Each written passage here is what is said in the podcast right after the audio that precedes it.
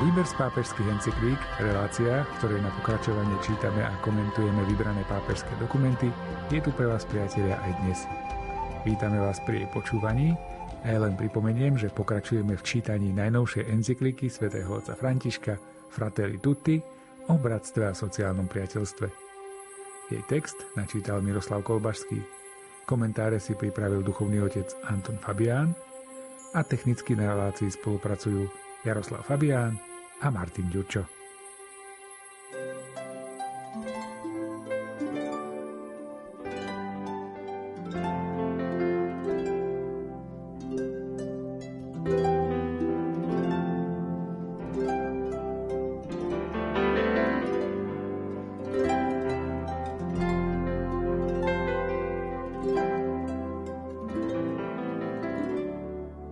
Rozprávanie je jednoduché a lineárne.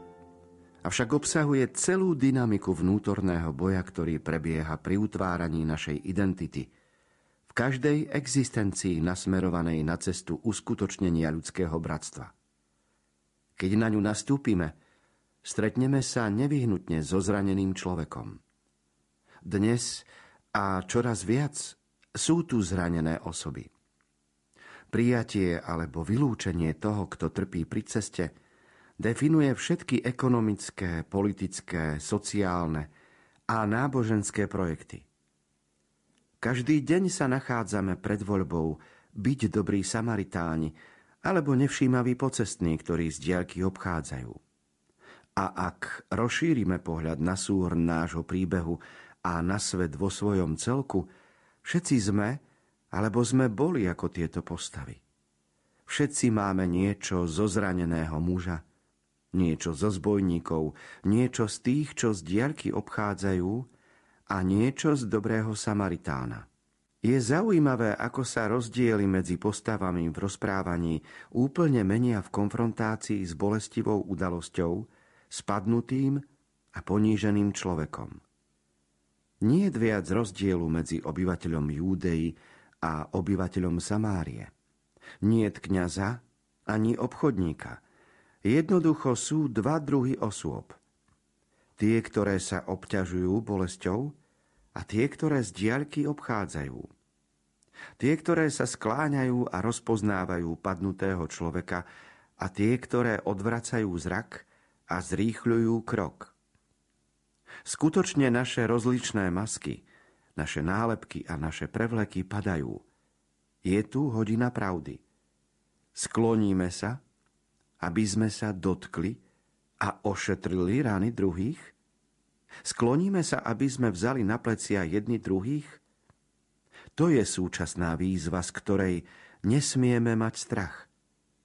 V momentoch krízy sa rozhodnutie stáva naliehavé – Mohli by sme povedať, že v tomto okamihu ktokoľvek nie je zbojník a ktokoľvek z diaľky neobchádza, je alebo zranený, alebo nesie na pleciach nejakého zraneného.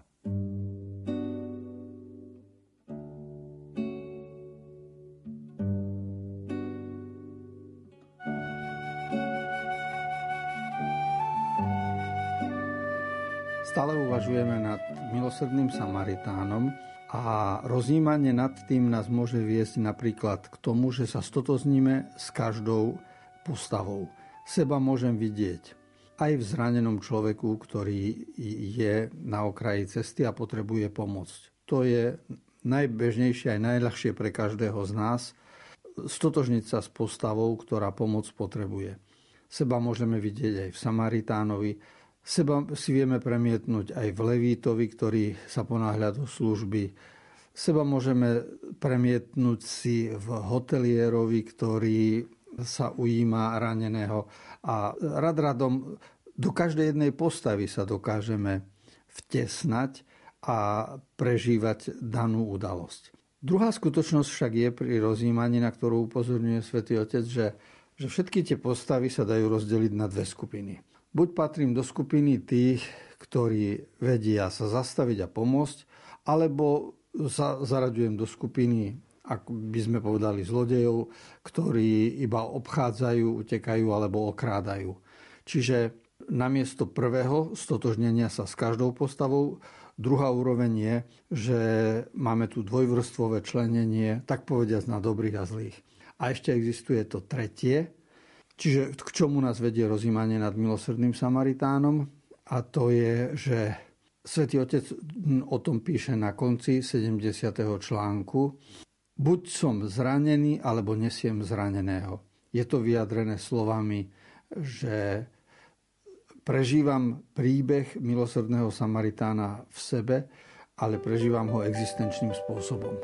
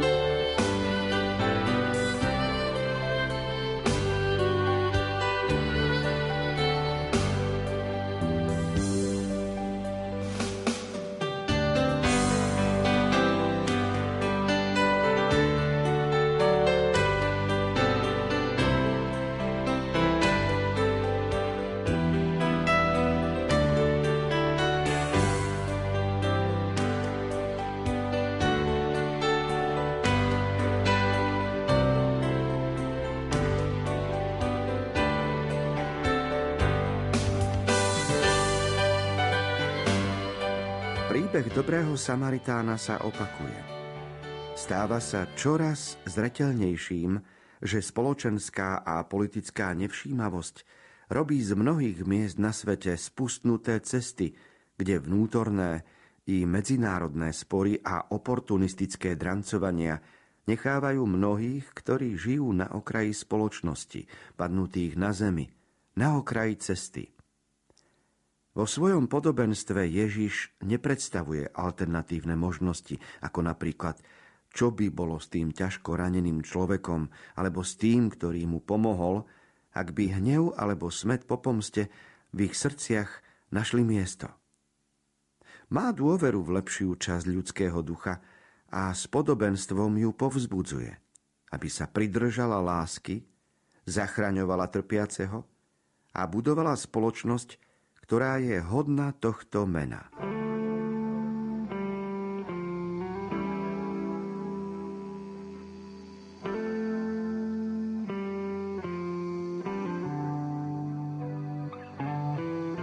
Pri podobenstve o dobrom Samaritánovi na povrch vypláva ešte jedna skutočnosť. A síce, či máme dôveru v lepšiu časť toho, čo je v človeku, alebo sme presvedčení, a sklamaný životom a presvedčený o tom, že človek je zlý a zaslúži si potrestanie. Toto je základný filozofický a etický problém, na ktorý si každý človek musí dať odpoveď, lebo mať dôveru a vieru, že dobro je silnejšie ako zlo, tak tá dôvera skoro znie rozprávkovo, ale je založená aj na viere v Ježiša z Nazareta, ktorý zomrel a vstal z mŕtvych a veríme v jeho vzkriesenie a veríme aj v, naš, v našu dimenziu života s ním.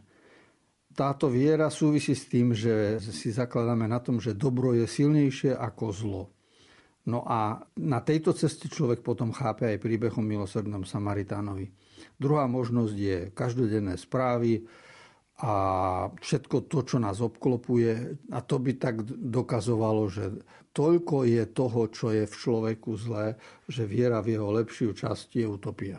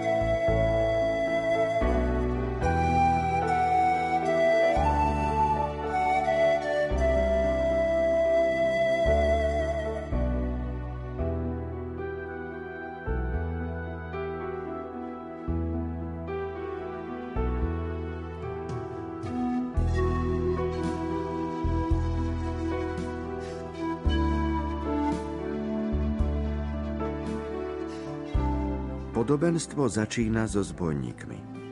Východiskový bod, ktorý si Ježiš vyberá, je agresia, ku ktorej už došlo. Nechce, aby sme sa zastavili a lamentovali nad skutkom. Neobracia náš zrak k zbojníkom. Poznáme ich. Videli sme vo svete postupovať temné tiene opustenosti, násilia používaného pre úzkoprsé záujmy moci, hromadenia a rozdeľovania.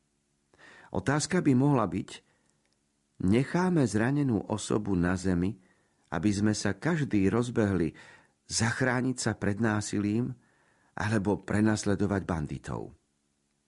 Bude ten zranený ospravedlnením našich nezmieriteľných rozdelení, našich krutých ľahostajností, našich vnútorných sporov?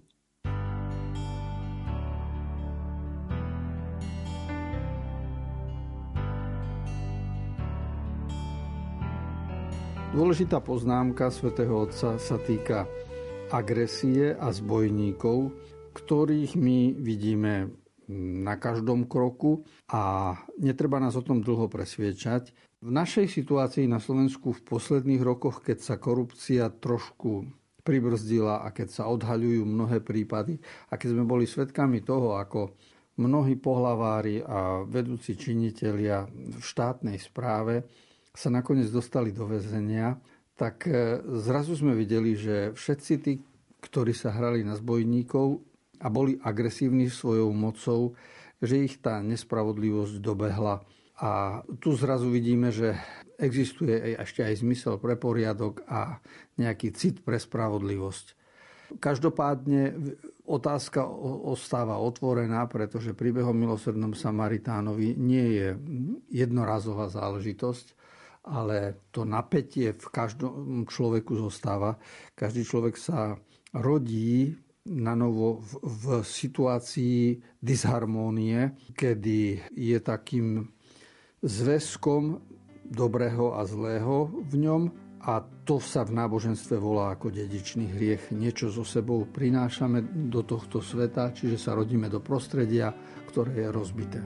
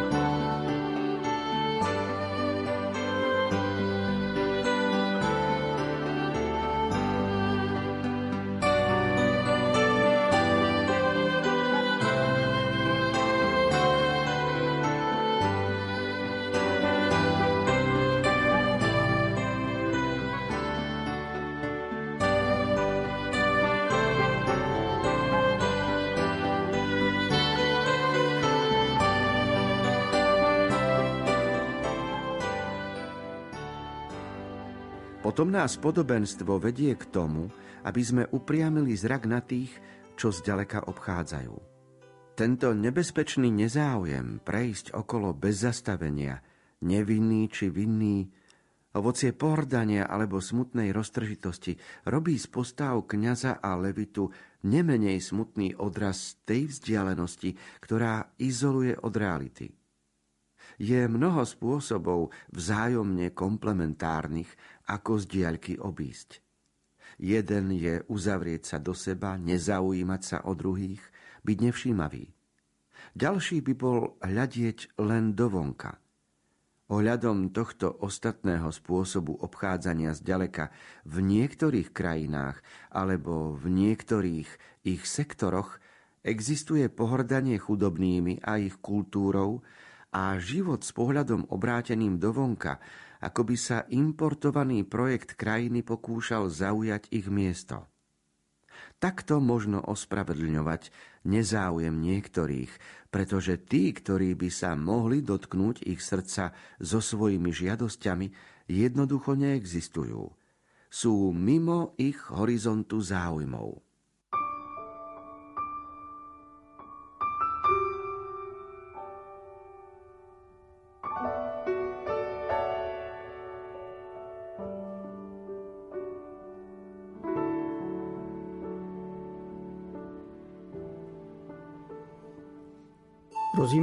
Nad jednotlivými postavami príbehu o milosrdnom Samaritánovi, pápež František predkladá nám postavu obchádzajúcu, kňaz a levíta, ktorí majú svoje ospravedlnenia pre konanie, ktoré prezentujú a nie je to nič cudzie ani, ani zvláštne.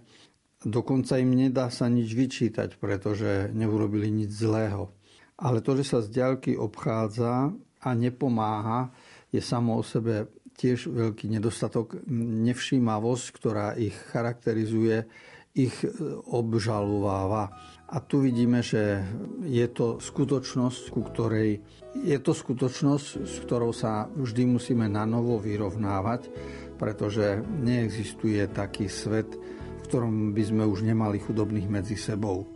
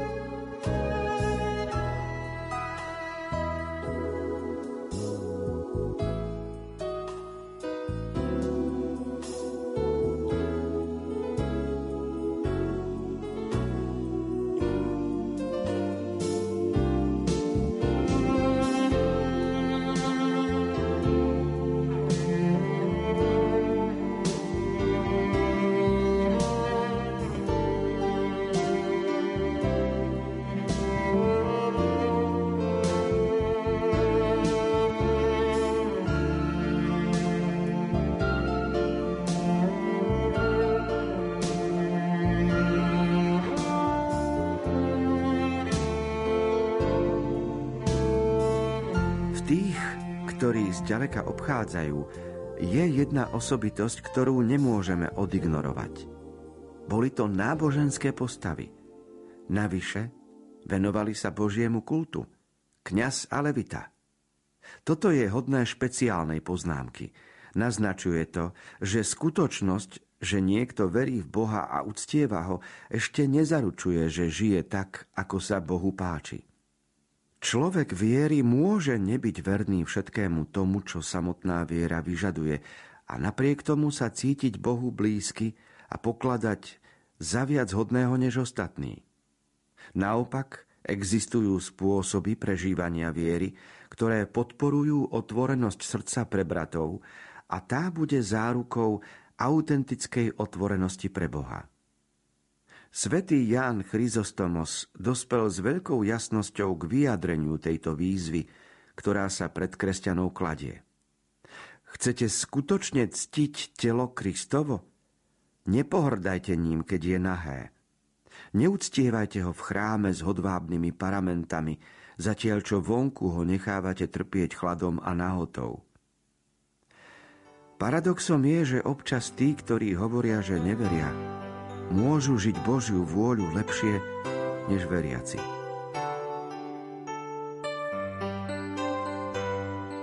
Ak sme ľudia s kritickým úsudkom o veciach, o živote, o sebe, tak raz za čas si musíme povedať aj pravdu, že nedarí sa nám vždy úplne ideálne byť zosúladený s Evangelium, čiže je protiklad medzi tým, čo veríme ako ideál a čo skutočne sme. Čiže je určitá priepasť medzi tými možnosťami, ku ktorým sme pozvaní a realitou každého dňa.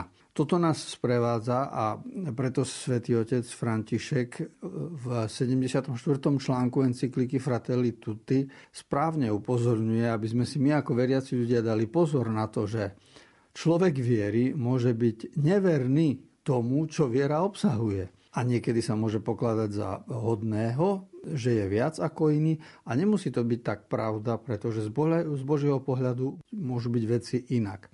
Na druhej strane ale treba byť veľmi opatrný, lebo takáto veta, ktorou končí článok 74., že niekedy ľudia, ktorí neveria, môžu žiť Božiu voľu lepšie než veriaci, tak toto dnes veľmi silno cítime ako humanizmus, ktorým sa mnohí ospravedlňujú, aby nemuseli svoj vzťah k Bohu realizovať v určitých konkrétnych prejavoch, ako je modlitba alebo Sveta Omša, alebo akákoľvek náboženská činnosť. Čiže svoju lenivosť náboženskú ospravedlnia tým, že oni sú dobrí, oni predsa nikoho nezabili, nikoho neukradli, oni pomôžu. A tým pádom ich spiritualita je nulová, ale vychvaľujú sa veľkým humanizmom. A toto môže byť rovnako nebezpečné a falošné a rovnaká nevernosť ľudskosti, ako môže byť nevernosť ľudskosti, farizejskosť v náboženstve.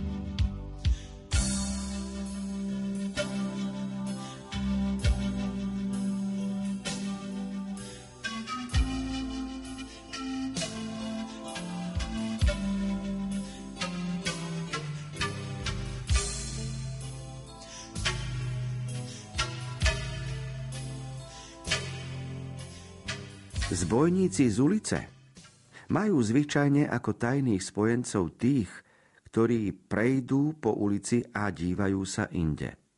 Uzatvára sa kruh medzi tými, ktorí používajú a podvádzajú spoločnosť, aby z nej vyťažili, a tými, ktorí si myslia, že si udržia čistotu vo svojej dôležitej funkcii, ale zároveň žijú z toho istého systému a z jeho zdrojov. Existuje smutné pokritectvo tam, kde beztrestnosť deliktu, využívanie inštitúcií pre osobné či korporátne záujmy a ďalšie zlá, ktoré nedokážeme odstrániť, sa spájajú s neustálým diskvalifikovaním všetkého, s neustálým rozsievaním podozrení a rozširovaním podozrievavosti a zmetku. S klamstvom všetko je zlé korešponduje klamstvo, Nik nemôže veci napraviť. A čo ja môžem urobiť? Takým spôsobom sa živí sklamanie a nedostatok nádeje a to nepodporuje ducha solidarity a štedrosti. Nechať, aby sa ľud prepadol do skleslosti, je uzavretím dokonalého začarovaného kruhu. Tak pôsobí neviditeľná diktatúra skutočných skrytých záujmov, ktoré sa zmocnili zdrojov a schopnosti mať názory a premýšľať.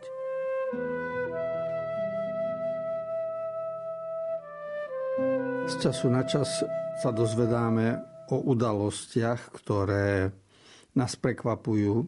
Napríklad, keď finančná správa alebo daňový úrad odhalí podvodníkov a pašerákov abnormálnych rozmerov. Prilúčenci odhalili veľké sklady, veľké celé závody, továreň, kde sa vyrábali cigarety, ale vlastne pašované iba na čierno a to znamená, že niekto musel ten tabak dodávať, niekto to celé musel financovať, niekto tých ľudí tam zamestnával, niekto na čierno privážal, na čierno odvážal a koľký čas to fungovalo a tak ďalej. Za tým musia byť teda osoby s veľkým kapitálom a toto všetko nájsť, odhaliť a dokázať tiež nie je jednoduché.